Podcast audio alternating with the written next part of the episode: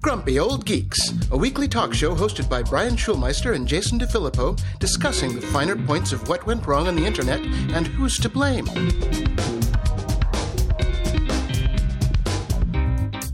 Welcome to Grumpy Old Geeks. I'm Jason DeFilippo. And I'm Brian Schulmeister. We got some email from our Norwegian listeners. Yes, we did. Uh, uh, three of them, even. Three. I counted two. I, believe, missed yes. one. Wow. All right. Well, we have more than we thought. Uh, yeah. So Snoldus sent us in an email that is very long, but kind of described how the uh, the regulations work that we talked about last episode on the people who had to put in the label of "This image has been edited." Yes. Basically, it's just supposed to get uh, young girls. Yeah. so. Uh, but I do, I do, uh, I do like the the last one here. Number five. I agree. Fuck Norway. you, you live there. I personally believe this that this ice-ridden hellhole should be closed down and evacuated every year between October and April. The summers are occasionally quite nice, though. Not nearly enough to make up for the rest of the year, but worth mentioning. And don't even get me started on the price of alcohol. Anywho, love the show. Keep grumping on. Well, I got to say, that if the price of alcohol is high up there, that's not good because you need it for those those dark days, those dark days of Those winter. chilly nights, yes. Yes, those very long ones. So I got to say, Brian, I think the internet has a new, uh, hey man, will you help me move? Or, yo, dude, can you give me a ride to the airport? Oh, it does? Those questions that we all love to get from our friends that we are we Yes. cringe when you get them because you try and find a way to say no. going live in five minutes. Hey, I'm going live now. Hey, check out my live stream now. I'm going live. I get those all day long now. All day. I think it might be a bit of a self selecting sample in terms of the people you follow there, Jason. It could be. It could be. And now I feel guilty because I did it. you know, when I was doing the Adorama show, I kind of feel I feel a little dirty now. But every time I see that, I'm just like, oh man, really? It's it's just a little Well, guilt you know. bomb. Like we've discussed, uh, the internet now is an on demand situation, not a live situation, yet the metrics still require please, for the love of God, if you want to keep doing a show, you need more than three people there. I know, I know. Especially on Twitch, where you can't even monetize unless you've had at least five people chatting at one time. Yeah. And good luck getting five people in a room at one time at this point. I know, I know. My first my first live stream went out. Literally, the reach with all the quote unquote influencers and friends that uh, retweeted the links and everything about my live show, like you know, thirty people showed up, and the reach was Yeah. well over a quarter million people. So you do you run the numbers on that one. Right. Not good. In the news,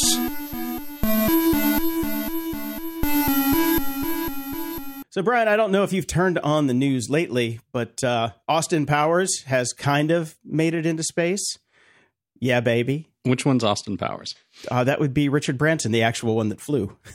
Oh, okay. There you go. Yes, he didn't quite cross the Kármán line, but uh, you know, rich people just say, "Well, it's spacey, space enough, it's space-ish." Uh, You know, it's better than the Carmen Sandiego line. That's true because you could never Yeah. find it. Uh, yeah. I, I mean, I've watched the news. I heard he made it to wherever he made it, and you know, there was some snark that he didn't really make it anywhere. And uh, yeah, good, good on them. I guess there's an awful lot of backlash. Oh yeah, we'll talk about that. We've got lots of that in the show today. It'll be fun. uh, Bezos is getting ready to do his thing, uh, go uh, go deeper into the black void. I think he's going to 60 miles, which actually does cross the Kármán line, but we'll see. But you never know; they may have a, a rapid, unscheduled redistribution of wealth uh, on that one. So who knows? I'm not too worried. They're going to be packed in Amazon boxes with lots of uh, of that uh, plastic bubble wrap, so he'll land fine. Yeah, it just might be three days late and at the neighbor's house when you want it. Yeah, that's uh, that's okay. Yep. So, you know, he's going to have grandma and baby bro on board. So we'll see how that goes. But, you know, their big selling point is look at the size of our windows. you know why supersonic vehicles actually have small windows? So they don't blow out and explode. Yes. That's kind of kind of funny. And I just think it's funny that Musk is just kind of kicking back, sort of, and just watching, you know, everybody else do it. He did uh he he did uh book a trip on Virgin Galactic, but I think that might have just been a press play. I don't think he's ever going to go. Do you? Mm, There's no exact date. So when you're playing this game, you give the date if you're really going. Actually, Virgin Galactic doesn't even have a date for their actual first paying customers to go up. So True, that's fair. So he can. I don't know. We'll see. I, I can see Musk going.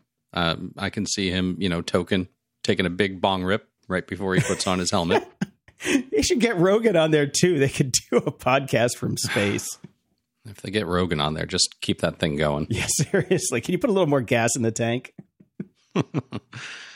Yeah, uh, and like I said, there is quite a lot of backlash. I saw I saw two things on Twitter that actually really made me chuckle. The first is uh, science is in such a sad state that 52 years after landing a man on the moon, people are getting excited about a billionaire reaching the Earth's upper atmosphere. And the other one, which really kind of hits home to most people oh, hey, the billionaire tax evader who asked his employees to take eight weeks of unpaid leave during COVID made it to space before the billionaire whose employees rely on food stamps and pee in bottles. Pretty cool system we've got here. yes, it is. Yes, it is. so, back down here on Earth, um, Biden has uh, taken over the executive order pen from Trump, except you can actually read his name and there's stuff on it, and he doesn't wave it around the room. And he's put out a big, uh, wide ranging executive order for big tech, net neutrality, and more. So we'll see. He's going to sign the new executive order, or actually, he already did a couple days ago, that will establish a whole of government effort to promote comp- competition in the American economy. In other words, it's targeting anti competitive practices across, across a wide range of industry, which includes internet services and tech. There are 72 proposals and actions involved in this. Um, a lot of it is to get. Uh, undo the things that the Trump administration did, particularly with the FCC and net neutrality. So we'll see what happens there. A um, bunch of boring blah blah blah blah blah things in there, but we'll see. I mean, this sounds interesting. Uh, it's something, right? yeah, I think he still needs to get somebody else on the FCC board before anything can really happen. So he's got to pick somebody and get them on there. So that'll be good. Um, yep. Some right to repair stuff. There's there's a whole yep. bunch of stuff in here that's uh, actually pretty good. We'll see how it how it plays out. But uh, yeah, yeah, the net neutrality thing is the one thing that I think that us and all of our listeners really care about the most. Well, I think right to repair is a big deal. Like uh, we talked about it a bit on the show a couple of years back when there was kind of a push for it, and then you know obviously there was four years of holy shit, we got bigger fish to fry here. Um, yeah, right to back- repair our democracy is what we were worried about. exactly exactly. but I mean, it's it's a that's kind of a big deal, and it's going to change the way that all uh, Apple's going to have to look at their business model if this stuff goes through. And, and I fully support it. I think it's great. I'm not sure how much DIY repairs we can actually do anymore because these these devices are so fucking complicated and the pieces are all so tiny and they're all put together in such intricate massive ways but on the larger perspective, I think it's a good thing. And the, the, idea that companies would have to keep this in mind while developing new products, I think is a great thing. Plus, you know, it, it, also would stop Google from doing things like, oh, I don't know, hiding microphones in their devices and not telling people. yeah. No, but it's not turned on, Brian. We promise. We but promise. it's not turned on, right? No, yeah. it's just there for, you know, future future expansion. Future, so whatever. yeah. Uh, yeah, I think a lot of the stuff, especially with Apple stuff, is you know, the right to repair thing for that really comes down to mom and pop shops because you do need specialized equipment to take these things yeah. apart and put them back together, you know. But y- you can get it, you know, it's not super duper expensive. Go to Shenzhen, Shenzhen and Shenzhen, whatever the fuck name of it is, uh, in China. And there's people in malls with little kiosks that'll do it. They're right there for you, you know. Mm-hmm. Yeah. So it is it is doable. So we'll see. But Apple's been getting better, I think. With uh, I think so. I mean, yeah. I, the past couple times that I've had anything wrong with one of my phones or iPads or my wife's, I've I've gone to the local You Fix It shop and they take care of things pretty quick and pretty cheap. Yeah, because what it came down to before with them was the ability, like the availability of parts for these mom mm-hmm. and pop shops and getting certified on the actual equipment. So uh, here's here's hoping. Fingers crossed. Yeah. And uh, speaking of uh, right to repair our democracy, Trump's back in the news because he's suing everybody. Uh, well, it's it's for show. The whole thing's for show. So well, yeah. the The best analysis I heard the other day, I was I was listening to the radio. I can't even remember what station. It was probably NPR. So go ahead and call me a, a liberal because I am. Whatever. Uh, but they had a lawyer on, and and they asked, well, what is the biggest uh, what's the biggest obstacle for for Donald Trump with these lawsuits? And the lawyer just said, well, the law because zing because he's suing for something that the, the law's against him. yeah, it's it's ridiculous, but you know he's fundraising on top of it, so of course he is. Yeah, because he's going to run again. Actually, you know he's going to be back in in August or October or whatever or shadow government or whatever. Who knows? who knows? Who cares? Go away. Yeah. Go the fuck away. I saw this one. I thought it was pretty funny. Black Mirror in real life. Facebook now owns and is developing a city. They should have just called it the Circle, but they're going to call it Willow Village. Willow Village. Oh, Okay. isn't doesn't that just you know warm the cockles of your heart? It's very Little House on the Prairie, Mhm. except with twenty four hour surveillance and ping pong tables and free beverages and everything like that. It's Good just night, Zuck. Good night, Sanders. oh, can you come tuck me in, Sheryl, please? Look, this is straight out of like Gibson-esque sci-fi. This is this is like the, the corporations basically walling off themselves from the world. Everybody lives in here, everybody eats in here, everybody dies in here. It's you're not American anymore, you're Facebookian. Well, I mean, this this isn't even Gibsonian. This goes back to you know the 40, 30s and 40s and 50s with company towns. You know, Mhm. this is not a new concept. You know, you'd get a script that you can only spend in the company town when you work for the company. They pay you in it. You Spent have all the money at the company store. Exactly. Exactly. So it's not a new idea, but it's one that, uh, I mean, they're throwing Hail Marys now because everybody's quitting everybody else. And it's like they have a hard time keeping people around, I guess. So let's put them in a walled garden. One good way to keep people around in is uh, you give them a nice apartment that's rent free. yep. Or Yep. seems to be rent free. Seems to be. Yeah. Yes. I, I mean, I, they really got to call them panopticondos just to, just because. I know. You coined that one.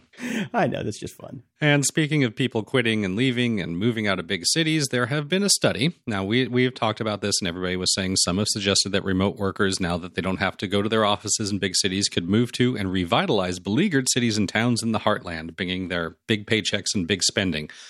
We talked about that a lot on this show over the last year and a half, and we've also talked about how those big paychecks will actually become smaller because they'll be adjusted for cost of living in the places that they're living, if that even happens. However, it's not happening. So Okay. there's a new report from the Brookings Institution's Metropolitan Policy Program. People did not move from the coastal cities to the Midwest in any meaningful way. Um, they may have done so for a time just to move home with their parents to save money and things like that. Uh, but now that cities are back, people are coming back to them. Everybody is coming back. There is some movement, but the movement has been to suburbs rather than downtown areas. Yeah. Uh, so, you know, if you're now only working two to th- three days a week in an office, you can live in the suburb and do that commute, and it isn't quite as bad as it was before. And you get the more space. And if you're planning to have a family, you've got the yard and all that sort of stuff. Mm-hmm. So cities aren't dead; they're just they're just expanding and sprawling out even further. Yeah, they just went sploosh. That's about Mhm. it. yeah, I don't see many people uh, rushing to go to Des Moines from New York no, or San that, that didn't happen. No. Uh, in the the fantasy world of you know tech writers, it did for a little while, but now we have proof it didn't. And uh, in the realm of bad ideas, this one is right up there at the top. Uh, TikTok now wants you to send your resumes, video resumes, to get a job. So, okay, I, what could possibly go wrong with this? Because you know, yeah, uh, TikTok is not really a place where you discuss your master thesis about why you're a qualified candidate for a job. It's where you do fart jokes and dance moves and pranks on your friends and tell really bad jokes. So I was about to say, is there a resume dance that I'm not aware of? it's got to be one of those little trip hop dance things that you know that everybody does, and you you know Got it. that's that's probably it. Got to do a backflip over your briefcase? Yeah, the little dance troops and shit like that are the only people that are going to get resumes. This is going to be bad. you know, it's it's like you want to you want to hide your social interaction some point until you get the job. Yeah.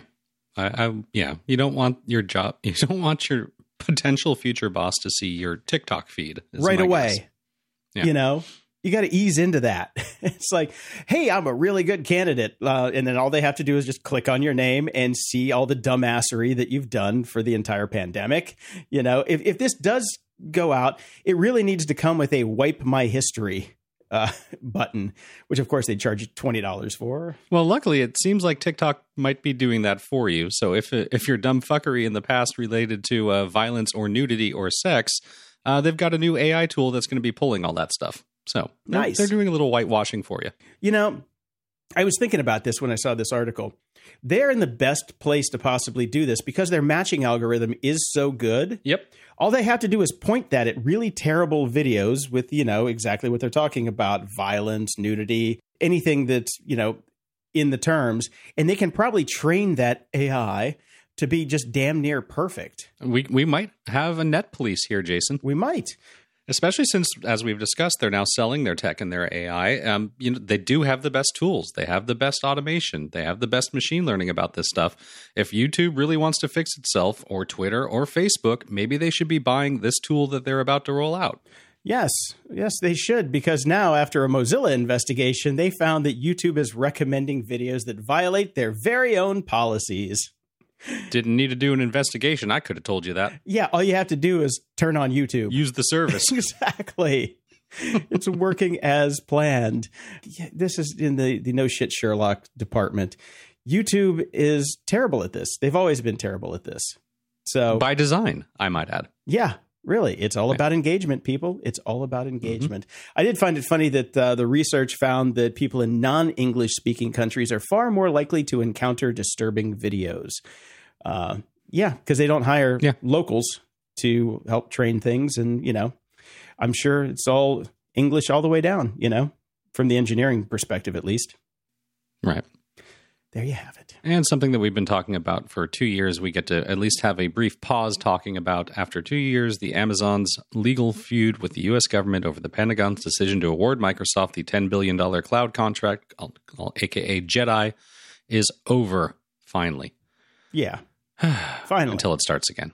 Well, no, I mean now now they're they're going to come back, and the Department of Defense is going to say, "Here, you get a slice, and you get a slice." So Amazon's Yes. going to get some, Microsoft is going to get some. No mention of Google in there anywhere, which is interesting. Hmm. Because I actually think it's a really great idea that they're splitting it up over the two companies. You know, you don't put all your eggs in one basket. yeah, it's called a SPOF. You don't want to have a Mhm. SPOF when you're dealing with you know top sensitive government materials, I guess, or at least you know government military infrastructure. Right. So that's good. And uh, no canoes is good canoes, is how I like to call this one. Rupert Murdoch's answer to Google News is dead after only 18 months. I read this headline and I was like, oh, good. Rupert Murdoch's dead. No, damn. I know. Sadly not. Sadly not. So I don't know if you ever heard of this site. It was called Canoes. It's probably Nope. pronounced news, but it was K N E W Z. So it was a news aggregator, kind of like Google News. But uh, yeah, it finally shut down, and there are a couple reasons for it. One, and I love this, their farewell message said, We certainly had provenance, but no profits. okay. Well, it turns out they ended up doing a bunch of side deals with uh, other companies that uh, turned them profitable for their news. So they just shut the site down and said, we're going to call it a day. I just find it funny that nobody had, I know that, but, I mean, it was a conservative version of Google News, sort of. Right. But, Sorta. you know, there were a lot of uh, things from the Wall Street Journal and the New York Times in there because they were supposedly fair and balanced. But yeah, Mhm. whatever. Um, good riddance.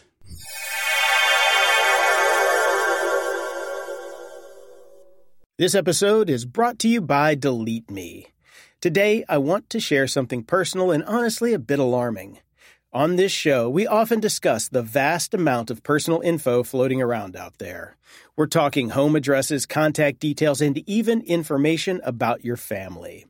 If you've ever felt that uneasy feeling about your privacy, you're definitely not alone. That's why I need to tell you about Delete Me. It's been a game changer for me in protecting my personal information. As someone who's been bombarded with spam calls and phishing attempts, discovering Delete Me was like finding a magic shield. Here's a really frustrating fact. The amount of personal data available online has tripled from 2019 to 2023. With rising political tensions, your political views could expose you to cybercrimes, identity theft, or even violence. Angry people, fueled by their beliefs, can access your data from data brokers that cover 98% of U.S. citizens, putting you at risk of harassment, identity theft, or worse. But there's good news. Delete Me works tirelessly to safeguard your data. They scour the internet, finding and removing your personal information from some of the largest data brokers in the world. And they don't just do it once, they continuously monitor to ensure your info stays private. I signed up and provided details on what I wanted removed, and the team at Delete Me took it from there. They keep me updated with regular reports, showing me where my information was popping up and confirming when it was deleted. Seeing their commitment to protecting my privacy has truly been a relief. Now, here's something special for all of you. Get 20% off your Delete Me plan today when you go to joindeleteme.com slash GOG and use promo code GOG at checkout. The only way to get that 20% off is to go to joindeleteme.com slash GOG and enter code GOG at checkout. That's J-O-I-N-D-E-L-E-T-E-M-E dot com slash G-O-G with code GOG at checkout. This episode is sponsored by Mood. 420 celebrations come in all shapes and sizes, just like the many ways to enjoy your THC. Mood offers just the right buzz with their federally legal flower, gummies, vapes, and more, helping you find the perfect high. Mood is offering our listeners a free THCA pre roll and 20% off your first order. Just head over to HelloMood.com and use our exclusive code GOG. Mood's latest introduction, the THCA flower, is a game changer, offering the classic cannabis high with a twist. With 10 high inducing strains, it's their most potent lineup yet. What's even better is that all mood products are extracted from hemp, making them federally legal, and are regularly tested to ensure the highest quality. Sourced from small family farms, you're getting a product that's effective and pesticide free. I tried several of their products from the uplifting Energized to the mellow Chill, and I must say, each provided a unique, enjoyable high. My favorite? Definitely the creative strain. It sparked an incredible flow of ideas and got me through my daily projects with ease. Whether you're new to THC or a seasoned aficionado, Mood has something for every vibe.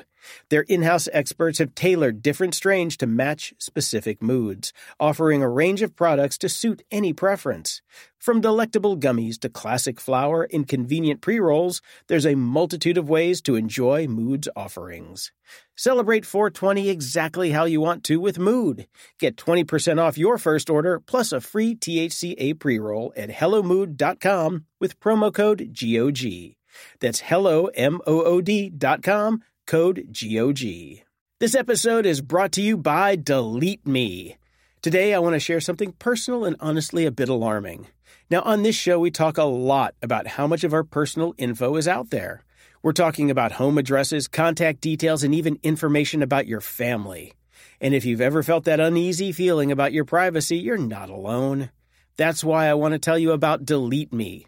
It's a game changer for protecting your personal information. As someone who's been through the ringer with spam calls and phishing attempts, finding Delete Me felt like a breath of fresh air. Could your potential views expose you to cybercrimes, identity theft, or even violence in this election year? The amount of personal data available online has tripled from 2019 to 2023. Angry individuals, motivated by their political beliefs, can now easily access personal details from data brokers for 98% of U.S. citizens, putting you at risk of harassment and identity theft. Fortunately, you can safeguard your data with Delete Me. Delete Me scours the internet, finding and removing you and your family's personal data from hundreds of data broker websites. And they don't just do it once, they monitor your information to ensure that it stays private. I signed up and provided the specifics on what I wanted to go, and the team at Delete Me took it from there. They keep me in the loop with regular updates showing exactly where my info was popping up and confirming when it was removed. Seeing how dedicated they are to protecting my privacy is a relief. Take control of your data and keep your private life private by signing up for Delete Me, now available at a special discount for our listeners. Get 20% off your Delete Me plan today when you go to joindeleteme.com slash GOG and use promo code GOG at checkout.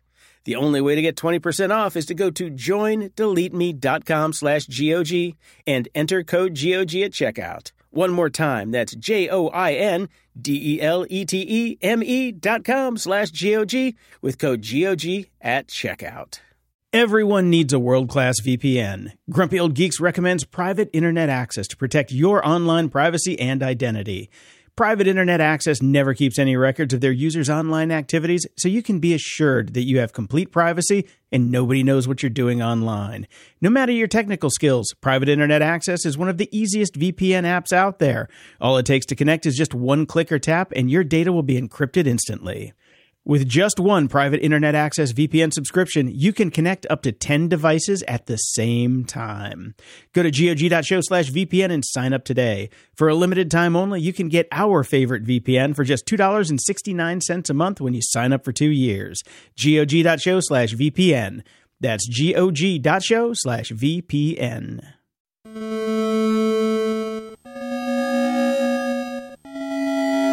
Media Candy. Andy wrote in, "Hey Grumps, I know you're always looking for something new to check out to watch. Uh, check out Wayne on Amazon Prime. It's John Wick meets John Hughes. Imagine a teenage version of SNL's Chad raised in South Boston with a penchant to solve problems with violence. Uh, wasn't that Grosse Pointe Blank? Yeah, could have been. I, I didn't like that movie. I barely remember it.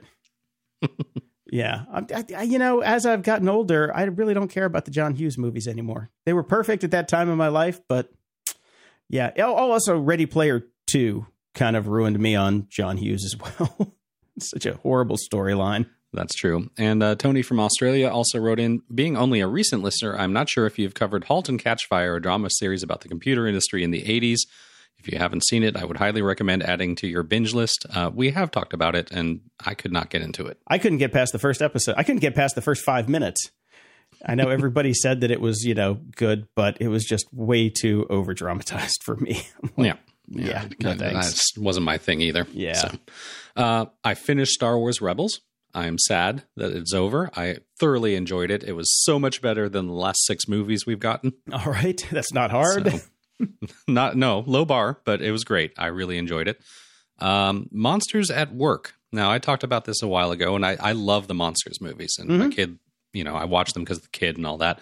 But they're phenomenal movies. I really enjoyed both of them, and they had had, had announced that we're going to get a third movie. Monsters at Work is coming. Turns out, not a movie. We're getting a whole series. Oh. Uh, a couple episodes are out already, and they're just as fun as the movies were. Oh, good. Really happy about it. Good. Who who uh, who are the main characters in this? Uh, same ones. You got Oh. you got all the all the big big people have returned. Oh, So- nice. I might actually Yeah. have to watch that. No, the they did, they didn't cheap out. They they've got they've got all the real people back. So it's you know they got Disney money, man. Yeah, it's really it's like yeah. This is this And is it- what happens when you have all the monies. It's a it's VO work. This is not a hard hard push for these people. No, not at all. They probably all you know they're all rich enough that they have studio. They probably don't even have to leave their house. They go into a room. I'm sure they have it all set up at home. Absolutely. And uh, The Witcher season two has announced that it is coming and will hit Netflix on December seventeenth. I really did enjoy that first season, so I'm looking forward to this. Okay, yeah, I, I might go back and watch it because uh, yeah, you said it was good. I I like your opinion some of the times, so maybe Yeah. I'll check it out. You know, it's a it's a watered down Game of Thrones. Okay. Well, I mean, after after the ending of Game of Thrones, you know, I don't know if that's a compliment or not. So, oh god, that was oh, that was so bad. Anyway, Yeah. Black Widow came out. Speaking of big Disney money, and uh, they made a shit ton of cash on this Of flick. But the real the real winner here is that they made uh, over sixty million dollars on people spending thirty dollars to buy it at home. So that's two million people ponied up thirty bucks to sit in their home and watch it on the you know release day. So I, Mhm. it's point set match. There's no excuse anymore to not have simultaneous releases. I know it's different for different types of movies and things like that, but you know, some people just don't want to go to the theater. I hate the theater. I hate people. I hate popcorn because it smells like feet. I just want to sit at home and not have to worry about the guy behind me talking and farting and eating his chips. Um, I hate dying from a virus. Ah, eh, I'm vaxxed. I'm good. So I don't give a shit about that. I just hate yeah, people. no, I mean this. uh, uh, yes, it changes the paradigm and everything and all that. But the, I agree. There's no reason not to have a simultaneous release now. If people want to go see it in the theater, they will. If they don't, you're still getting thirty bucks. yeah, and you know that's and you don't even have to split that with the theaters anymore. So Yeah. I did not watch the movie. Did you? No, no. Yeah, I I'm- don't care. I'm done. But I'm done with the MCU for the superhero movies for the most part. But uh, I see the next item in our list here, and let's talk about that. Yes, that would be for the most part. I, I at your recommendation, I went ahead and watched uh, an episode of Loki, and then immediately watched a second episode of Loki because it's good. It's great. And it's not stupid, fucking MCU tight pants things.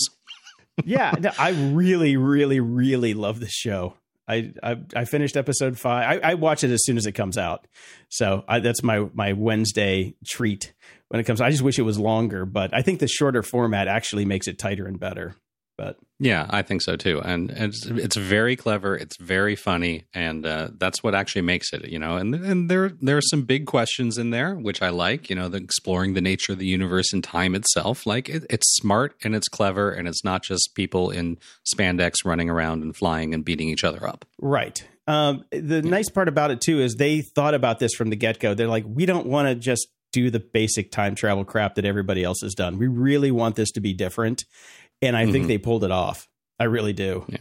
So far, so good. I like it. Yep. And I saw this and I just had to laugh. Barry Diller says streaming services killed the movie business as he knew it because he's an yes. old fart. And uh, I love it. These streaming services have been making something that they call quote unquote movies. And uh, they ain't movies. They are some weird algorithmic process that has created things that last 100 minutes or so. Um, well, uh, Barry, listen yeah, to me for Barry. a second here, Barry. Barry, Barry, um, Barry. You're, you're, you're in media, right? Um, there's this whole other part of media called music. Have you taken a look at that industry over the last 20 years? did you not see this coming to years? Yeah, we all did. Thinking the same thing. Barry, it's time to take your bags of money and just go retire. Seriously.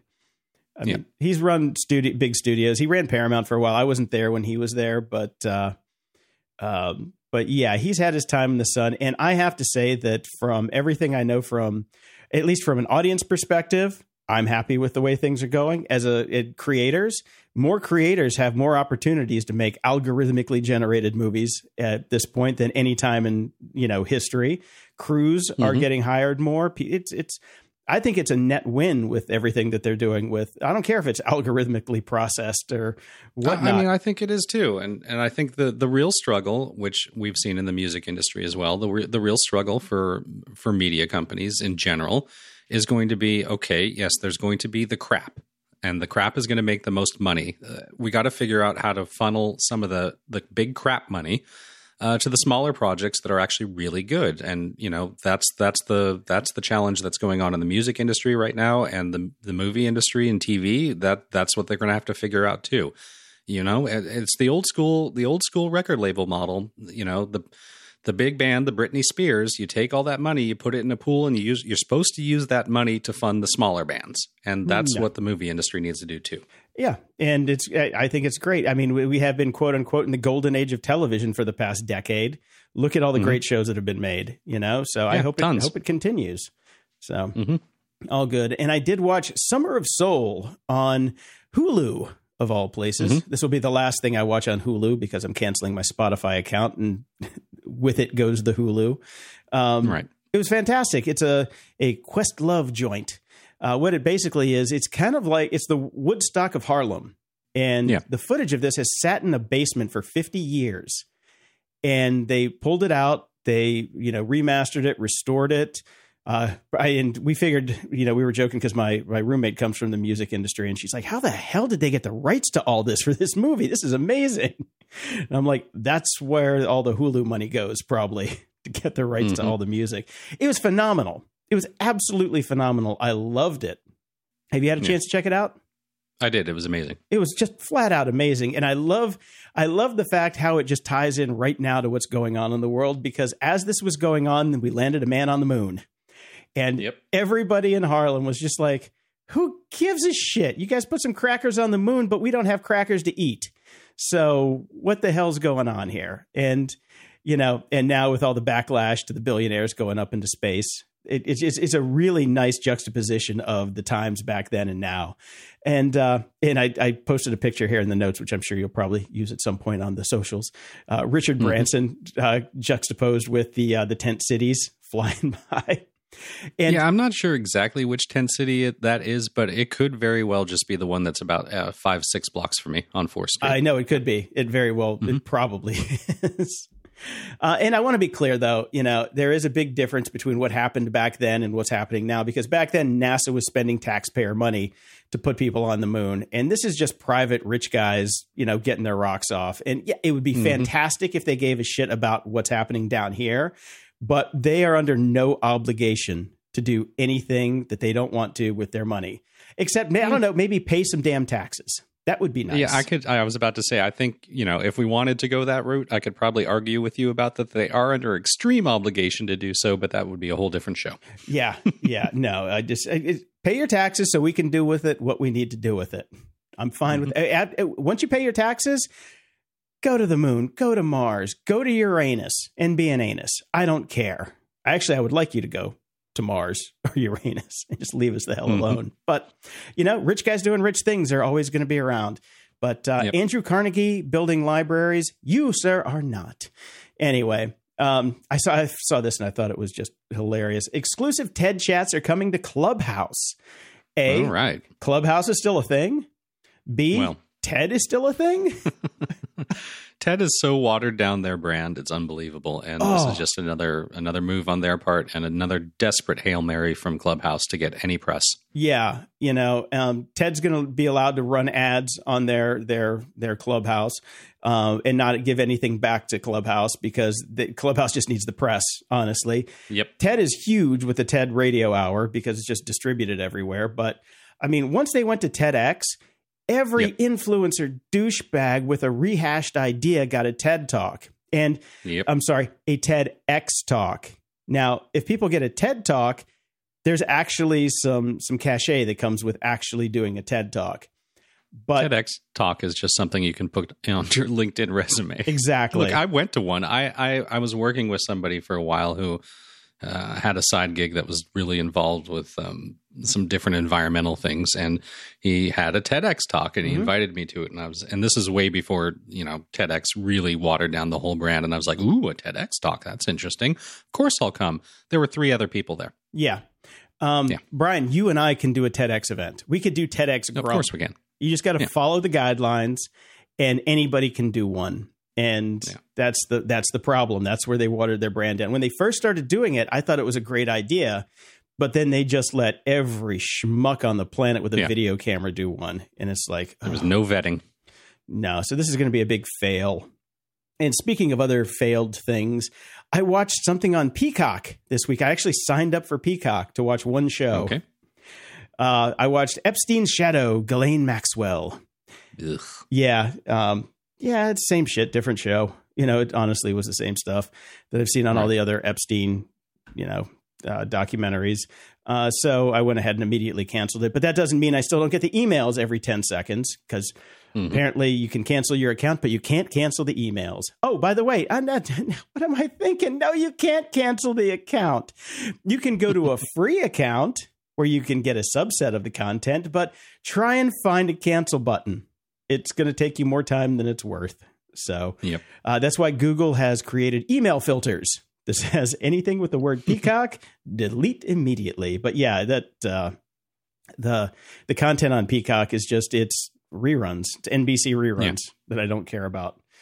Um, I do have one though. Finally, for our friends in Norway, an old show called Lilyhammer with uh, mm-hmm. Steven Van Zandt. He played a gangster on the run that was hiding out up there in Lillehammer, Norway. Uh, they right. did only did three seasons of it. I talked about this on the show, like because I mean we were new when this was coming out. Um, mm-hmm. I think it ran from 2011 or 12 to 14 or something. Um, I loved it. I always loved that show. I was sad when they canceled it, but uh, yeah, it's worth it's worth watching. It's a really fun and you know, little Steven is a pretty good gangster. He's a pretty good actor, I have to say, and it was a funny show. He was in Sopranos too, wasn't he? Yeah, I think he was. Yeah, yeah he had a couple bit parts in there, but uh, yeah, I really, I really enjoyed Lilyhammer. And one thing that I can say is, after watching that show, I'm never going to Norway.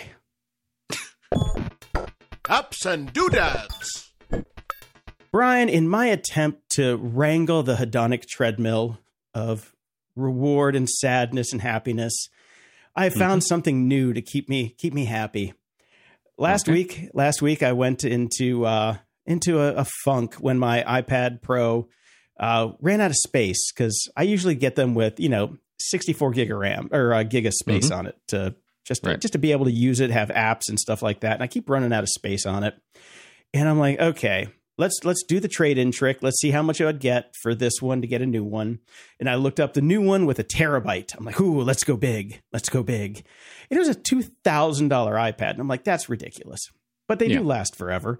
And then I checked, and mm-hmm. I, I'm like, okay, what's the resale on this? If I trade my other one in, it was like six hundred bucks. I'm like, okay, well that brings it down to fourteen.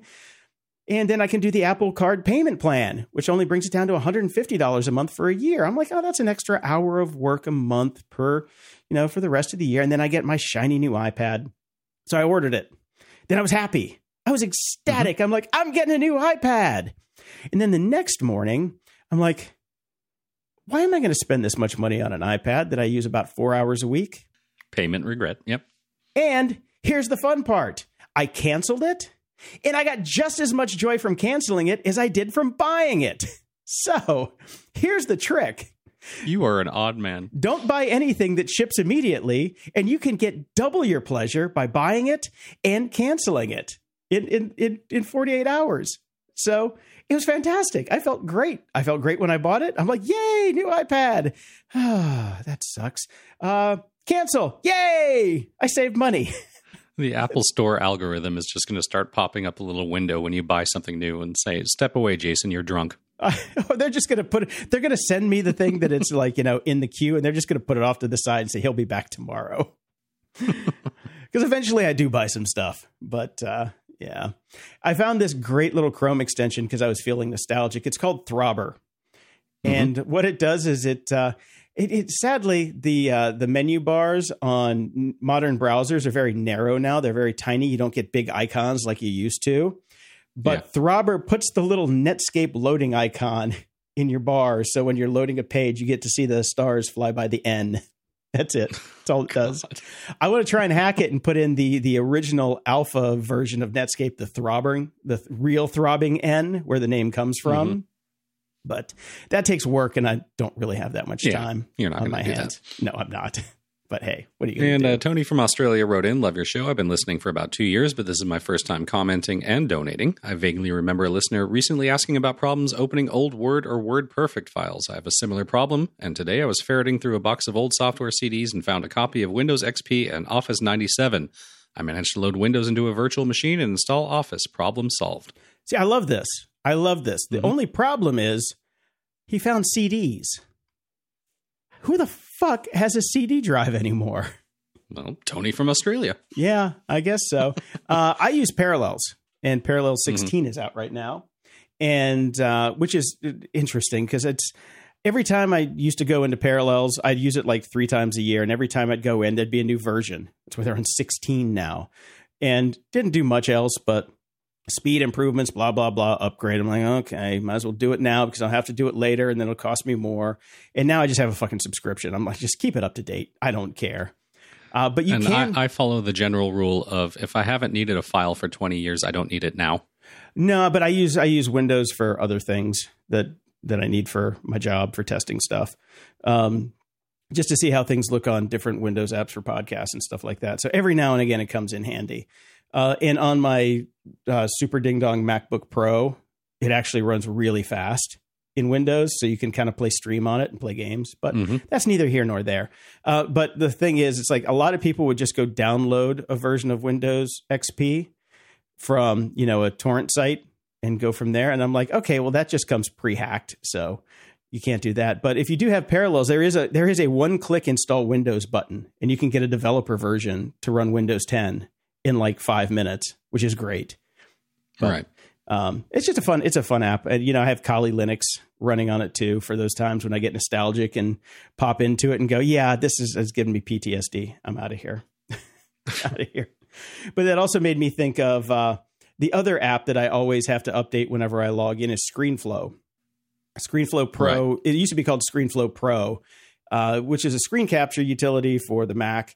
And it, it's also got a pretty nice video editing setup in there. So if you don't want to learn Premiere or uh, Final Cut and you just want to do quick videos, it comes in really handy. And I use it every week now because we post videos on YouTube. And Mhm. that's the program I use to rip out the the audio and the video to post up to YouTube. Uh, if you've never used it and you need some screen recording software on your Mac, it is hands down the best. And also, I like it for just straight up video editing. It's much easier than most of the big ones. There's not that many options, which makes it fantastic, and it's cheaper. It's like 150 bucks. So Right. good stuff. But speaking of videos, I found this this morning and I wanted to get your read on this one. Does your video need a better soundtrack? Ask an AI to write one. uh, this is a new app called Dynascore. And what Mhm. they did was they trained it on a bunch of different songs and then learned how to break it apart. And then you can put in different points where you want the tempo to change or things like that. It takes Yep. it, it remixes it, and gives you a royalty free version that you can then use in any project. Yep. So you sign you sign up, you get uh, twenty songs for free just to try it out, and then after that, for personal use, it's twenty bucks a month for unlimited songs. I Right. I downloaded it and I tried it this morning. Mhm. It's really fucking good. It's It- really it- good. it's what I would call good enough. it is absolutely good enough for And yeah. you know that that's fine. That's fine. You're putting together a TikTok video and you want some music to go along with it. Great. Go ahead and use something like this. That that's great. It's this stuff is getting really really good. I'm not going to lie. But here's the paragraph that leapt out of this Wired article at me. Okay. I think it's incredible, says professional videographer Joseph Di- De Giovanni, who spent months testing the software before its release.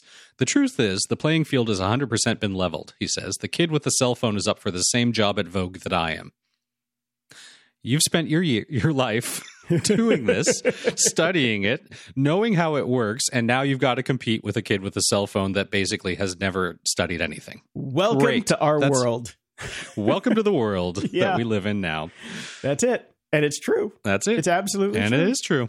Yep. So why spend money licensing music when you don't have to? I mean, for different projects, you definitely want, you know, bespoke music when you can get it. But Mhm. I mean, even for a lot of the big name projects that I work on for podcasts and they just need like an opening theme, they'll spend 50 bucks and go get it from one of the, you know, one of the main music sites.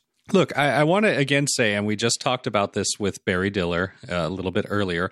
Music is a bellwether, and nobody seems to give a fuck when the musicians get screwed or the music industry gets screwed. But what you don't understand, people, and you need to start paying attention to, is music goes first. You follow. There will be outcry when there's AI that puts the actors in there. Oh yeah. Yeah, well we we we, we have that already. It's called deep fakes. Yep. And people are fucking pissed off about it. Exactly. Music? Yeah, fuck them.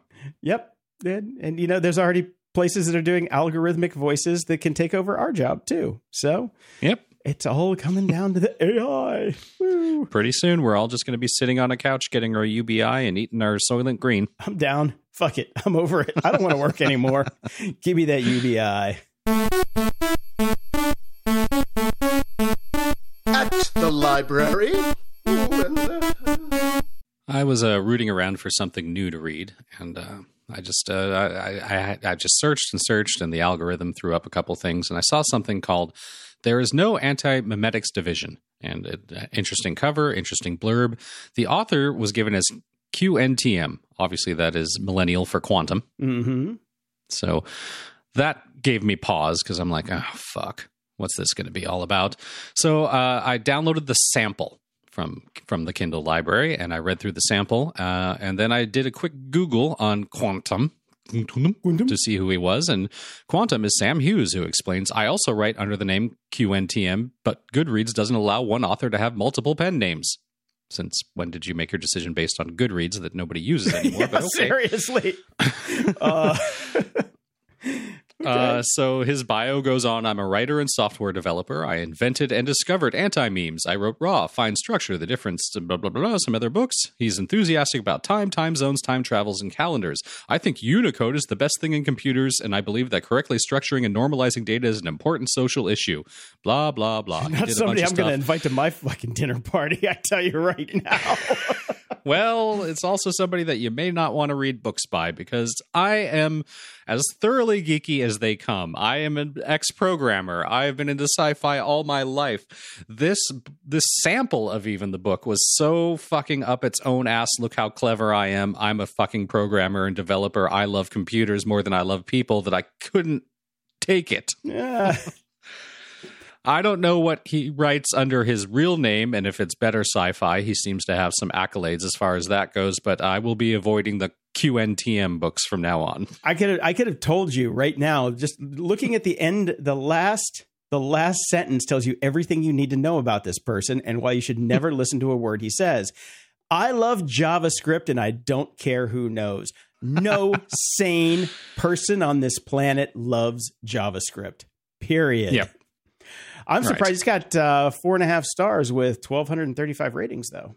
Yeah, I, I, it was an intriguing concept, but I just couldn't handle the writing. So okay, we'll see. I, like I said, I, I, will go back and give his his nom de plume, his real name, Sam Hughes, and the books he writes under that name. I might give that a go and see if it's any different. Who knows? Stick with the sample because there, you'd think there has to be a reason. Why would you use two different pen names? Yeah, so. maybe this is his avant garde type of yeah, stuff. exactly. That's kind of what I'm thinking. So to wash the taste out of my mouth from that and, and, desperation and three glasses of wine, I discovered that one of the authors that I read a lot, Matthew Mather, had a new book out called Polar Vortex. Matthew Mather writes the kind of what I lovingly call shitter sci-fi. Um, nothing terribly groundbreaking is ever going to happen. It's just going to be a straightforward sci-fi story. And as every single book under his pen on, under his name on Amazon says, every single one of his books is in development by a Hollywood studio, which just means that the studio tossed him five to ten grand to hold the rights to it. That doesn't mean it's actually in development. Yeah, and because I have yet to see a movie based on any of his books, and I've been hearing that all of his books are in development for about ten years now. We call that so. optioning. Being optioned yes. is not the same as being in development. It's not the same as being in development at all. So uh, most of his books have been optioned, and uh, even though this book is relatively brand new, this one, of course, is also in development by a major Hollywood studio. Optioned. uh, optioned. And I have to say, this book sucked. Uh, I've enjoyed. A- That's why it's in development by Hollywood. Yeah, uh, I have enjoyed an awful lot of his books. I've thought they've been pretty clever and, and fast paced and like good shit or sci-fi reads. Uh, this one was not. Uh, this moves slowly. I don't understand what the point was that they were going to get to. There wasn't terribly. There wasn't a real sci-fi kick to this one at all. It was. Uh, yeah, plane goes down. People have to figure out there's, there's a who done it on the plane about why it may have happened, and it, none of it just. It, I just didn't give a shit about, at all. I'm starting to get that vibe. yeah, I mean, I finished it. I finished the book because at the end I wanted to know the who done it part and what happened, and it was so unsatisfying even at the end. Ah, oh, I need a good book. Okay. okay. Well, uh, I read How to Live by Derek Sivers. Derek's an interesting cat. You know, he's the guy that created CD Baby, and yep. uh, um, there's a it's it's a it's a lot of contradicting ideas about how he lives his life and things like that. It's a fun read. There's some things in there that I agree with. There's a lot of things that I don't agree with this is one of those books, and I, I'm noticing this from people who become quote unquote post economic. You know, the people that I don't know are rich and don't have to do shit anymore, but still want to do something. Yeah. Um, like one chapter is get rich. I'm like, okay. Yeah. Well, says the rich guy. Do that part. says the rich guy. Perfect. But there were some there were some fun bits in there. I mean, I liked Derek. I I enjoyed the book. It was a fun little read. Um, you know, took him two years to write it, but uh, I, I, I, and like I said, I'm I'm half in, half out with it, just because of the. If he'd have left out the get rich chapter, I'd have had much more respect for the actual book itself, because it right. just it brings into sharp relief how rich he is. And I mean, he's not he super not, rich, but no, I was about to say he did not get rich enough to to launch himself out into space. No, so, he didn't. Which and, is what the super rich do. Yeah, and and to his credit, when he sold CD Baby, he kept enough money to keep him comfortable for the rest of his life, and then he took the rest of the money and put it into a trust for um, music education. So yeah, you know, which is good. That's like why that. that's why I like the guy. He's got you know he's got a lot of cred for doing that. Um, so that's cool. But uh, I, I, recommend picking it up. He's got a bunch of other books that I really like. Uh, is it Hell No or Yes?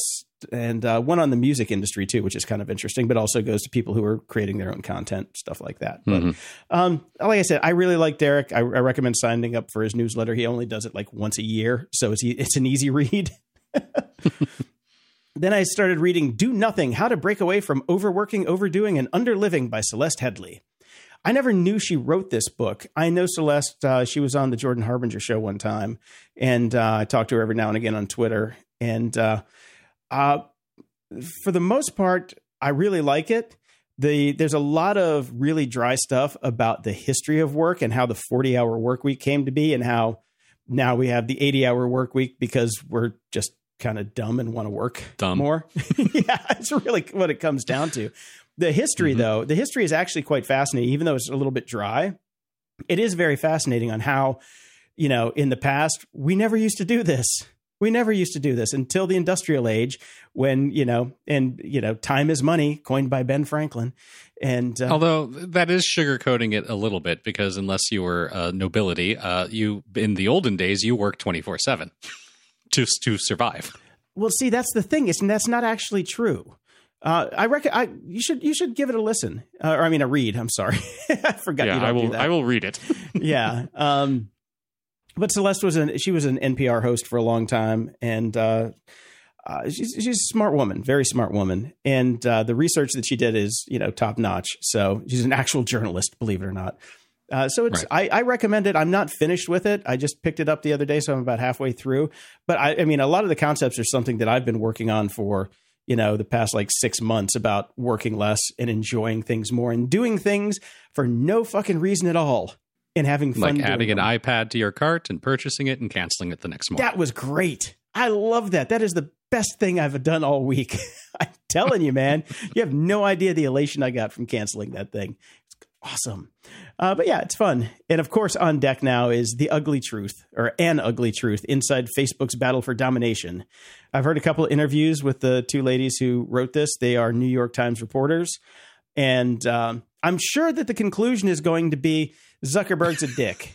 Uh, We kind of know Yeah, that uh, already, but They are the guests on the Pivot podcast that came out this morning, which I will be listening to on my bike ride. And I have a feeling that the interview that they do there is probably all I'm going to need from this book. it's a good interview. I listened to it already.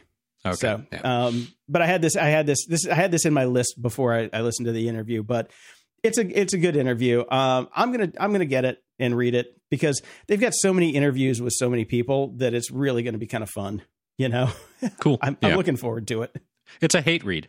It is a hate read. It's an absolute hate read. It's a hate read, and it's uh, uh, it's going to back up every single thought that you've had the whole time, so it makes you feel better about yourself. I actually just feel good that I'm going to give these ladies some money. That's, Yeah. you know, they get a quarter from me. So, Right. but that's why. Moron of the week. Now, this one, Brian, is a head scratcher. I don't know what they're thinking, but Bill Cosby wants to do a comedy tour now that he's out of the Who's Cow, Of course, he wants to do one. and he's going to make a docu series too, five parter. You know what? Yeah. I, I've got an idea for him. You know, you know how uh, uh, you know performers that reach a certain stature, they get a little sick of going out on the road. They don't want to travel so much. They do a residency in Las Vegas. I can see Cosby doing a residency at Mar-a-Lago. there we go. Those are the only fucking people that want to see this douche. And every night, drinks are free for all the women, That's right. all the time. Women drink free. You go down one hall, you end up in Trump's room. You go down the other hall, you end up in Cosby's room. If only Epstein were still around, we Oh could have a three-way. you could have, the residents Fuckers. could have been on on Rape Island. That would have been exactly where it goes. Perfect. I'd watch that show. Uh, and I thought this one was just too funny. Have you ever heard of a website called Toomics? I have not. I didn't think so because it's mostly anime, but they do, you know, web cartoons, webtoons. Um, they are on the. How do uh, they do that without Flash? I know, I know. Um, so they are they are very big on the uh, the anti piracy side of things, and they're always sending down takedown notices. Now, in true moron of the week, you know, Hall of Famers, they actually asked Google to remove infringing URLs from their own website. That's right. Nice. How awesome is that? They need to purchase TikTok's AI. Yes, they do. Security? Ha! Dave Bittner is back. Dave is the host of the Cyberwire podcast, co-host of the social engineering podcast Hacking Humans with Joe Carrigan, co-host of Caveat with Ben Yelin, where they discuss law and policy, as well as surveillance and privacy. And finally, he's the co-host of Recorded Future, where he takes you inside the world of cyber threat intelligence. Welcome, Dave. One breath. I want, Ah. I want to hear that at two speed. Yeah, it makes me want to go out and send something via FedEx. I was going to say, I was trying to do the FedEx guy. Boy, that's an old school reference that probably half the people in our audience won't know. Well, the, the old, the, the grumpy old geeks will totally know yes, what that means, yes, right? they will get that. and the grumpy old Southern California geeks will remember Frederated commercials, which also did the same thing. So. You guys remember Joe Isuzu? Oh yeah, I saw oh, oh, yeah. I saw Oh, yeah. I saw a Joe Isuzu doppelganger the other day, and I'm like, wait a minute, he's dead. Oh wait, so that's not him. Never mind. Oh. Moving on. Huh. Interesting. Well, speaking of cars, yes. before we dig into uh, security stuff today, I wanted to touch base with you guys about cars. Mhm. Um, specifically, I'm curious to know what your relationship has been with fast cars, like sports cars, exotic cars. When you were a kid growing up, you know, a young man, were there? Were do you have any recollection of the first car that caught your fancy that made you go, "Ooh, that's now that's a that's Well- a car I want someday." Uh, growing up in Los Angeles with a top speed of 10 miles per hour on any freeway, um, fast cars, not so much. Uh, disturbingly enough, I think my first, like, oh, that's cool, was the General Lee, which, you Uh-huh, know, uh-huh. that, that Yep. show has been canceled multiple times at this point, Yep. I'm sure. Yeah. Uh, and of course, KITT from Knight Rider was the pinnacle of coolness um, Yep. as a child. Yeah. Uh, you know, you, you you do your thing where a Lamborghini is obviously the, the posters and whatnot, but I, I personally I've never really passed that you know six, seven, eight year old period uh, or age. Uh, cars have never really been that big of a deal to me. mm-hmm. What about you, Jason? I would have to say the Bandits Trans Am. Yeah. Yeah. That's I mine always too. wanted I think I think I missed that one. Mm. uh, No, that that was younger. definitely the that was the first one for me. Mhm. In fact, um, to the point where I remember uh, a buddy of mine in middle school was telling me about this new TV show he'd seen called Knight Rider, and how the uh, the hero drove a Trans Am, and I was like, "Oh yeah, Trans Am, that's cool." He said, "One of the new Trans Ams." I was like, "Uh, Exactly. I had the same reaction. I'm like, what is this happy horse shit? right, right, right." But eventually, they won me over, and yes, Yeah. KITT was pretty cool, and I certainly like you know I, I have a thing for KITT. And well, the reason I ask is um, I would say in my certainly in my adult years, I've been more of a wolves and sheep clothing kind of guy, where if I were Well, going we to already get know a- about your furry thing. yeah, we- that's been covered ad nauseum. We Right. established that. I know. That's not. Tell me something you don't know. So, oh boy, oh, paging Dr. Freud, Dr. Freud, paging Dr. Freud. Um, so, uh, I would have preferred, uh, for example, like a BMW M5. You know, something that looks to all the world like just a regular four door sedan, but under Mhm. the hood is a high performance car. Mhm. Um, Yeah. Mercedes. I was going to say I a I have the dad version, the X3. Yep, yep, yep. There, exactly, exactly. You're Yeah. right. And today, everything has to be an SUV.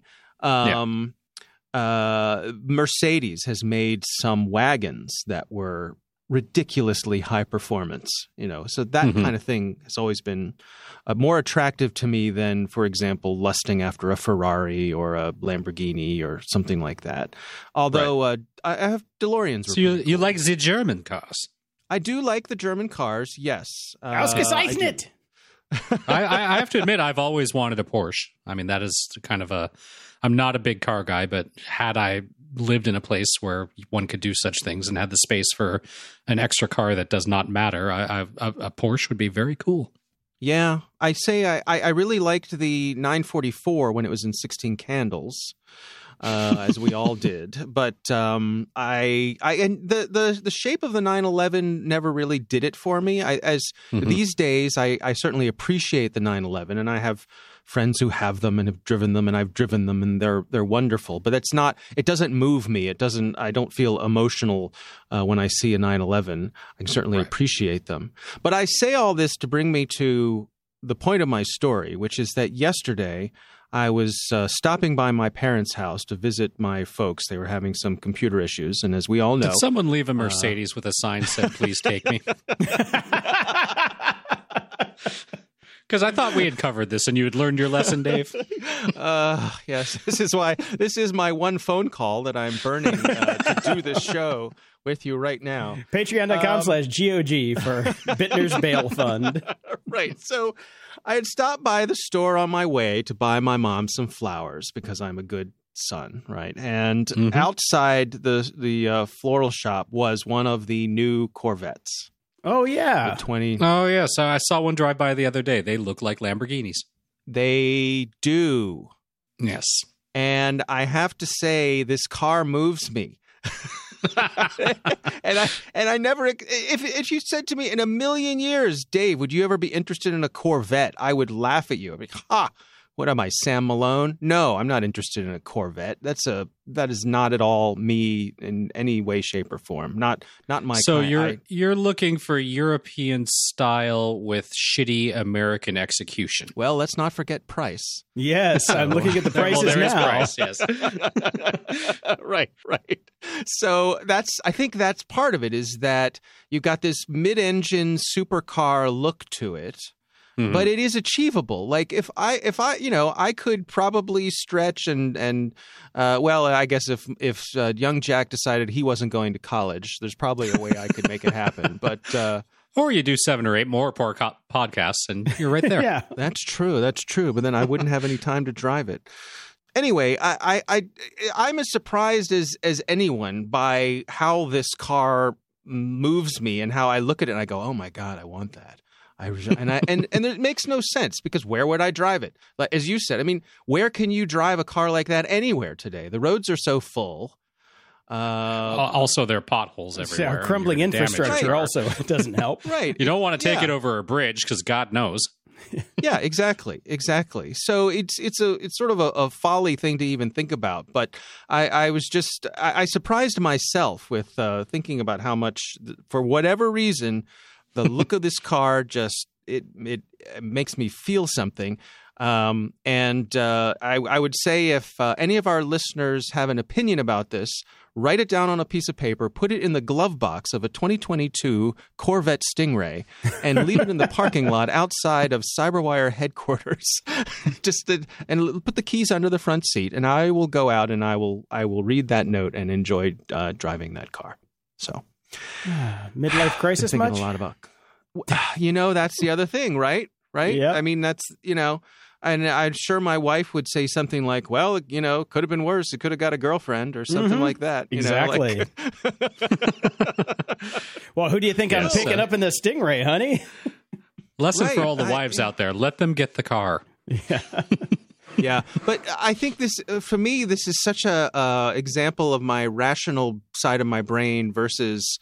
Uh, that side of the brain that somehow just wants this thing, and uh, it's definitely so a sign that uh, you are are diving headlong into middle age as well, because that is the uh, you know we we do start to reach back to the things that moved us as children, and uh, they they resurge in our brains a little bit as we realize know, that uh, but, we have reached a point where uh, you know we're not going to be able to change our lives too much anymore, and we are on a clear path, and here we go sliding into death. right, right, right.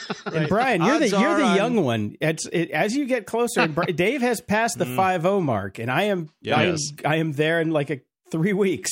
I understand, Right. Dave. I understand Yeah. very well where you're coming from. There ain't there ain't much time left to have fun, so well, fuck it, let's go. That's right. That's right. And as the recolle- or the realization sets in that chances are I will never be a professional athlete. Uh, God, that hits me all the time now. Is like as my wife and I are like we were watching the All Star, uh, the the whatever the the home run tournament the other night, um, Yep. and a little bit, and like they talked about the grizzled veteran that is still hanging in there at 36. mm, right. I'm like, oh Jesus, yeah, I know. No, it's a real thing. But uh, part of me is mad at myself for falling into such an obvious stereotype as as being attracted to a sports car in my midlife. like, come on. I, I, am I better than that? Evidently, I am not. I am not. Well, let's So- take a, we, uh, give yourself a pat on the back here, Dave, because uh, your first obsession with a was with a full stormtrooper outfit. So you know This is a, this is a step in the right direction. you, you know came what, out of though? the gate hard and odd. So now you're just going a little more mainstream. Yeah, but imagine how good I would look in the stormtrooper outfit in the Corvette. Oh, Uh, and the black and white would- one definitely would match. I, I would kill for the photos. I really would. Ah, yeah, yeah. Okay. Anyway, uh, well, listen, guys. Thanks for having me on this week. Uh, Sure thing. What's the name of that uh, car show that was so popular? Top the Click Gear. and Clack show or whatever they were called. oh, car talk. Yeah. car Exactly. talk. Yeah, we'll be back. Right. Exactly. You've wasted another hour listening to Grumpy Old Geeks. so I'm looking. This thing's got 490 horsepower. I had Who's a counting? I had a 510 horsepower 300ZX. It, it, it was heavily modified, and uh, yeah, that thing tried to kill me every minute of every day. So honestly, if you do drive one, be very careful. Be very very careful. Right. That's the other thing. I don't need to introduce an additional way to die into my life. We have plenty of them Right. already. It's called getting out of bed. yeah, exactly. Right. It's like every time I sneeze, I'm like, is this the sneeze that's going to throw my back out? You know. But so, then, to, to your earlier point, Jason, do, do you want to die from a sneeze or do you want to die in a blaze of glory, Thelma and Louise style, going over a bridge as it collapses? I am going that's Thelma and. Louise because I pulled my shoulder out with a with a trowel, putting like a little potted plant in the ground this week. So you know, Mhm. I am like, Yeah. yeah. let's just let's say screw it and let's go. I got a matching one, Dave. I could probably make it over that drawbridge. Yeah, yeah. And here's the thing: we can rent All right, them. next week, let's do a cocaine show. Come on, kids. Yes. All right. Oh, it's 'cause if- I mean, if it's your last hurrah, just rent one. Screw it. you don't have to buy it. Well, that's true. Yeah, that's right. I guess I'm not getting my deposit back. Oh yeah. well. Shucks. Sorry, Yeah. Chad. oh, that's pretty good. Oh well. Should we do some security then? sure thing. Sure. I guess that was more fun. Back to the normal, boring. hey, at least it wasn't Star Wars. We did slide a little bit in there, but I'm good. I'm good. Um, so Audacity, that really horrible audio program that a lot of newbies use uh, because it's free, is It was great when it first came out. Audacity 1.0, given the the competitive software at the time, was actually really good. okay. Let's give him credit for that. Okay, and it was Hmm. written in Java back then. Yay. Um, on a PC, it like I got to say, on a PC it worked. On a Mac, no, no, it was terrible. Yeah, well, I was a PC user back then, so Yeah. it was a very good piece of software at the time, given you had a PC. yeah. It's been shit since then. Don't get me wrong. Well, it's gotten even worse because Audacity 3.0 is now owned by a Russian company called the Muse Group. Not to be confused with a Muse Bouche. Not to be confused with the group Muse. Yes, that either. Uh, so uh, they've added a whole bunch of things in there that are making a lot of people upset, including uh, phoning home to Mother Russia.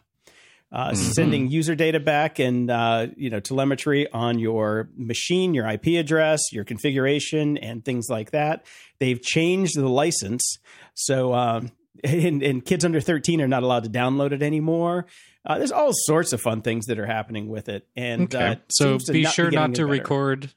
Be sure not to record your top secret uh, military B two B podcast that's only meant for distribution within the military uh, with this program. Yes, definitely Yeah. not. Yeah, but I think uh, a big part of this story is just how people lost their stuff when they heard this. Oh, yeah. Um, It- even though it's crappy, it is popular. It is a popular program because it's It free. is popular, but I think, but my point is that people overreacted. I think, I, I think the initial fear that this that they'd completely turn this program into spyware, and so you ha- could no longer use it and get it off your computer, a bit overstated. Are you telling me Uh, the internet overreacted, Dave? I know it's hard to believe, Brian, but it's true in this case.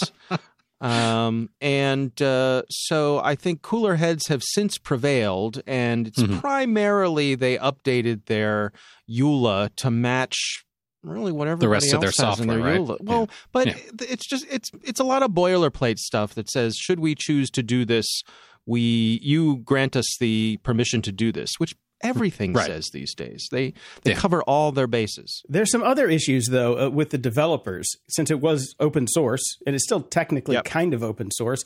They are taking a very draconian approach to uh, contributors to the project, saying that they now own the code and can do with it what they will. Hmm. You still own a license, but you're giving them a perpetual, you know, full use license to it as well, which I But again, can see ruffling That- feathers. that's true, right? Mhm. Well- yeah. I mean, it's their software. They bought it. Yeah. They own it. Yeah. they can do Uh, what they wish with it. I've seen. I mean, has there's been some talk of that someone could fork it, right? I mean, so that's what they're talking about now. Yeah, is to to do a fork and revert it back to uh, pre-Muse days and uh, Mhm. just fixing it. Which open source, go for it. Um, and apparently they are in breach of the the licensing that they're using because they have added those things with uh, the 13 year olds and such like. So, Mhm. um, so, Yeah. yeah. I mean, a lot of time, like the 13 year old thing, a lot of there's a lot of that is sort of preemptive GDPR stuff. of Exactly. You're Yeah, not even supposed to be on yourself out of Facebook trouble. if you're under 13. So just- right, right. Now, Jason, I don't know that I have ever opened Audacity. Well, don't. What about it? Uh, what about it sucks? What? Why? Why in particular do you not like it? Oh, just the interface is terrible. It's absolutely the absolutely interface is very like early 90s. Yeah, and they've Okay. never Uh, updated it because it is open source and a bunch of coders are doing the design on it. Um, it's, I mean, like I said, I haven't used it in quite some time because I don't want to. I, I'm still Uh-huh. pretty sure that it is just a waveform editor, a destructive waveform editor. It's not uh, non-destructive, which Hmm. you know, as a professional, you can't do anything that's not non-destructive. Um, Right. so as a thing, I know a lot of people that use it because they're um, the filters that they have for removing noise from vinyl. Uh, that's ninety percent of the people I know that use Audacity, like rip their vinyl and use the filters to get rid of the pops and the scratches. That's I see. the main thing because they do have Oh. a lot of built-in. It, filters. it also has a good filter to actually put pops and scratches back in, which is the one time that I actually used it for something because I wanted to make a piece of MP3 audio sound like it was playing off vinyl. Oh my god! I got. I, speak of you just you reminded me of something. Uh, we had another garage sale the other day, and the girl that runs the garage sale for us brought a bunch of stuff over, and I ended up buying something from her. Uh, she had a mint condition General Electric tape recorder, like the old school tape recorder. Oh, that's cool. Oh, wow. uh, mint condition. Uh, like I checked the battery compartment because that's where they usually are crap. You know, somebody had leaky batteries. Whistle clean uh, works like a charm. So now I have a classic cassette recorder. So if anybody knows where the hell I can find a cassette, let me know. I was just about I was just about to say so in about 2 months if you want to swing by Jason's house you'll be picking up a brand new tape recorder. uh, that's going that's going on the on the wall of old crap. So um, that that goes with my old film Nikon cameras. I'll put that up with that stuff as a display item. But I, I wanted to I wanted to try because it comes with a microphone and everything. I'm just like, ooh, might be able to get some good sounding stuff. Or now I guess I could just use Audacity and throw the filter on it and make it sound like a Exactly. tape player. hmm Just add some hiss. Yeah, pretty sure Logic can do that. I think I've probably got a filter for that already. But anyway, anyway, I thought you guys would get a kick out of that. I'll take a picture of it and post it somewhere. Yeah. Now, uh, Dave, I don't know if you guys covered this next one, but I thought it was kind of interesting. Cyber attack disrupts Iran's national railway system. Did you uh, did you guys cover this one at all? We did. Was We it a big thing or Uh, was it a tempest in a teapot? I think it was a big thing if you were in Iran. Yeah, Uh, probably sucked. waiting yeah. to get a pl- if you were waiting for a train to get somewhere. yeah, then your day was Yeah, ruined. I mean, everything's relative, right? Um, I think uh, the big thing about this is it starts the conversation of who done it, and the two most likely suspects are either Israel or the U.S. Of course. So I just didn't know if anything else came out because I saw this when it first happened, and I didn't know if there were any uh, big news bombs since then, or if it was still like, yeah, we don't know who did it. I haven't seen any signs of attribution, um, and uh, I haven't really, other than this initial report that you've that you've got here, which is basically what we reported on that, um, you know, they got that the trains weren't running. Mhm. Um, Right. Other than that, I've seen no real follow up on it. Because this, you Now, know, this is is, this- a major infrastructure attack. Well, yeah. I, I was going to ask: Is this train system like the Chinese uh, train system that we discussed a few uh, months Run back, Flash. uh, running on a, a hacked version of Flash still because Flash was discontinued and they had to create their own Flash server to keep the trains running? I don't know. That's a good question. I, I really, I don't have a clear sense for uh, what kind of infrastructure they have on Iran's system. That's another thing I really haven't seen reported with this uh, story. But you're right. I mean, it's a it's a good point. There's a there's a, a wide spectrum of um, of infrastructure around the world. People, many of these are held together. We think ours are bad, and they are. But a lot of these are held together with uh, baling wire and spit and tape and and all that kind of stuff. Yeah, definitely. So this comes from Allan Liska, who is uh, one of the researchers over at Recorded Future. Um, he actually has written a book on ransomware, so kind of knows what he's talking about when it comes to this stuff. But he tweeted this morning that all of the REvil sites, all of their infrastructure appears to have gone offline at about 1 a.m. Eastern Time, which, wait for it, is 8 a.m. in Moscow. So Ah, uh, it's showed up if with your badges and couldn't get in the door. it's as if, yeah, it's uh, as if st- at the start of the day, uh, it got shut down. Now, of course, what we don't know is what was the cause of this. It could have been, it could be a temporary thing. It could be a system failure. Um, they could be running off with the money. It uh, could be an exit scam. Could be that the Russian authorities told them to just lay low for a while. Could be that the Russian authorities have said, okay, we're done here. Um, could be that the U.S. or another one of our allies reached in and, and took some action on our own. Interesting Um, timing after the Biden Putin summit, in which Biden basically said, "You guys better fucking knock it off." That's right. That's right. And it's interesting to see the speculation of uh, infosec people who it seems like what they're wishing for is that we went in and turned the lights off ourselves, we being the U.S., rather than President Putin telling them to knock it off.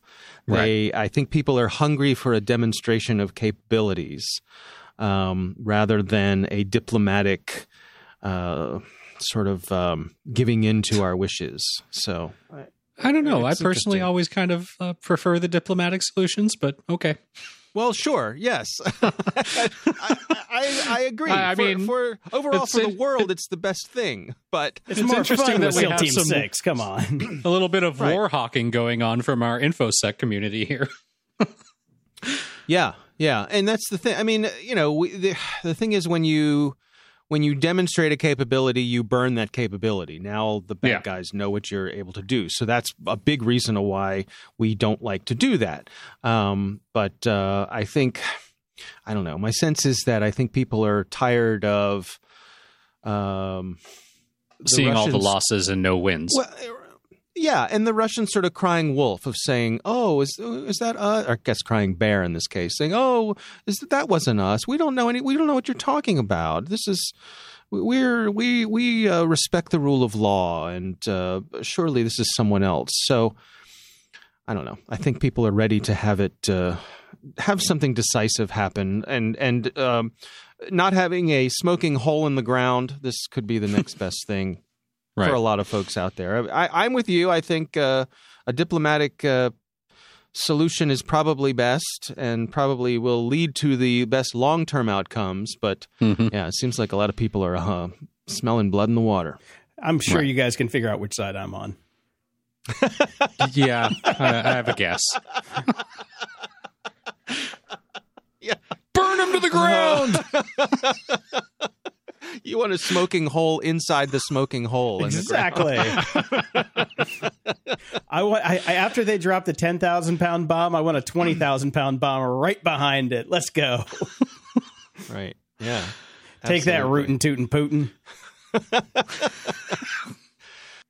and this is why I'm often glad you didn't go into politics, Jason.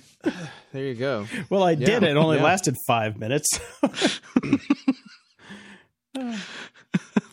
One campaign rally, and everybody's like, "Oh Jesus Christ, Yeah. Wow. What? Yeah. Be careful what you ask for. this guy wants to bomb Reseda." Have you been to Reseda lately? It could use some cleansing. Actually, to be fair, Yeah. I mean, if you're going to bomb something, yeah. Okay, gents. All right, guys. Well, I need to run along. I have an appointment at the local Chevy dealer, so uh, you 100 percent need to go take it for a test drive. gotta gotta go to. Yeah, you know what? And the thing is, like, I guess that's the one good thing about being a middle aged guy is that nobody's going to question my desire to take a, a test drive of this thing, right? Nope. They're gonna they're, they're gonna see me walk in the door and they're gonna say the Corvette is right over here, sir. Yes. Yes, as opposed to you know 19 year old version of you that would show up with wanting a test drive. Uh, no, Right. Right. Yes. Yes. Dave, you Show are you are yourself out, squarely in what they call the target market. I am absolutely Desperate enough to want it and rich enough to afford it. Yep. Yep. All right, guys. Good catching up. I'll talk to you guys next time. Closing shout outs. Over at Patreon, no new subscribers. Boo, boo, Boo. hoo. And Over at PayPal, we've got Simon, Andrew, Breed, Ralph, Miles, Mark, Linda, Natalie, Tony, and Andrew. Thank you. Thank you. No new iTunes reviews. Nobody. Uh, and over at our tip jar, we got a couple people, but uh, Jason knows these stories since there's quotes. Uh, Justin T gave us a double. Woohoo! Thank you, Oh. Justin. Uh, Thank and you. Peter, Peter, uh, H says, uh, he says, fuck you and fuck Stripe for not letting me add a comment to my $5 donation. Uh, he's a listener from Norway. So thank you Wow, very see? much. I guess if we insult countries, we get uh, we get actual uh, feedback from them. So fuck you, Sweden. Well, that's, no, that's how we got our Swedish listeners already. Oh shit. Okay, we're gonna need another I mean, country. that's, that, that, that's case Hey, in point. That's the only reason we've got such a big group of Let's awesome finish our trip Sweden. tick up there. Fuck you, Denmark. Yeah, fuck you, Denmark. And NQ also uh, donated to the tip jar. Thank you very much. Thank you all so much. Uh, we really do appreciate it. Until next time, I'm Brian Schulmeister. And I'm Jason DeFilippo. Thanks for listening to Grumpy Old Geeks. If you enjoyed the show, visit gog.show slash donate to help us keep the lights on, and we'll love you forever. You can also help us out by sharing the show with your friends and enemies. It's easy and absolutely free, and we really need it right now. We really need some shares, folks. We really appreciate it. Show notes for this episode are at gog.show slash 514. From there, you can find links to everything we talked about in this episode, as well as links to our swag and Discord channel if you want to buy some stuff or chat with us and other show fans. You can also head over to gog.show slash contact and send us your feedback or questions that we can read on the air. And if you're so inclined, please head over to gog.show slash review and toss us a snarky review and preferably five stars. Stay grumpy, my friends.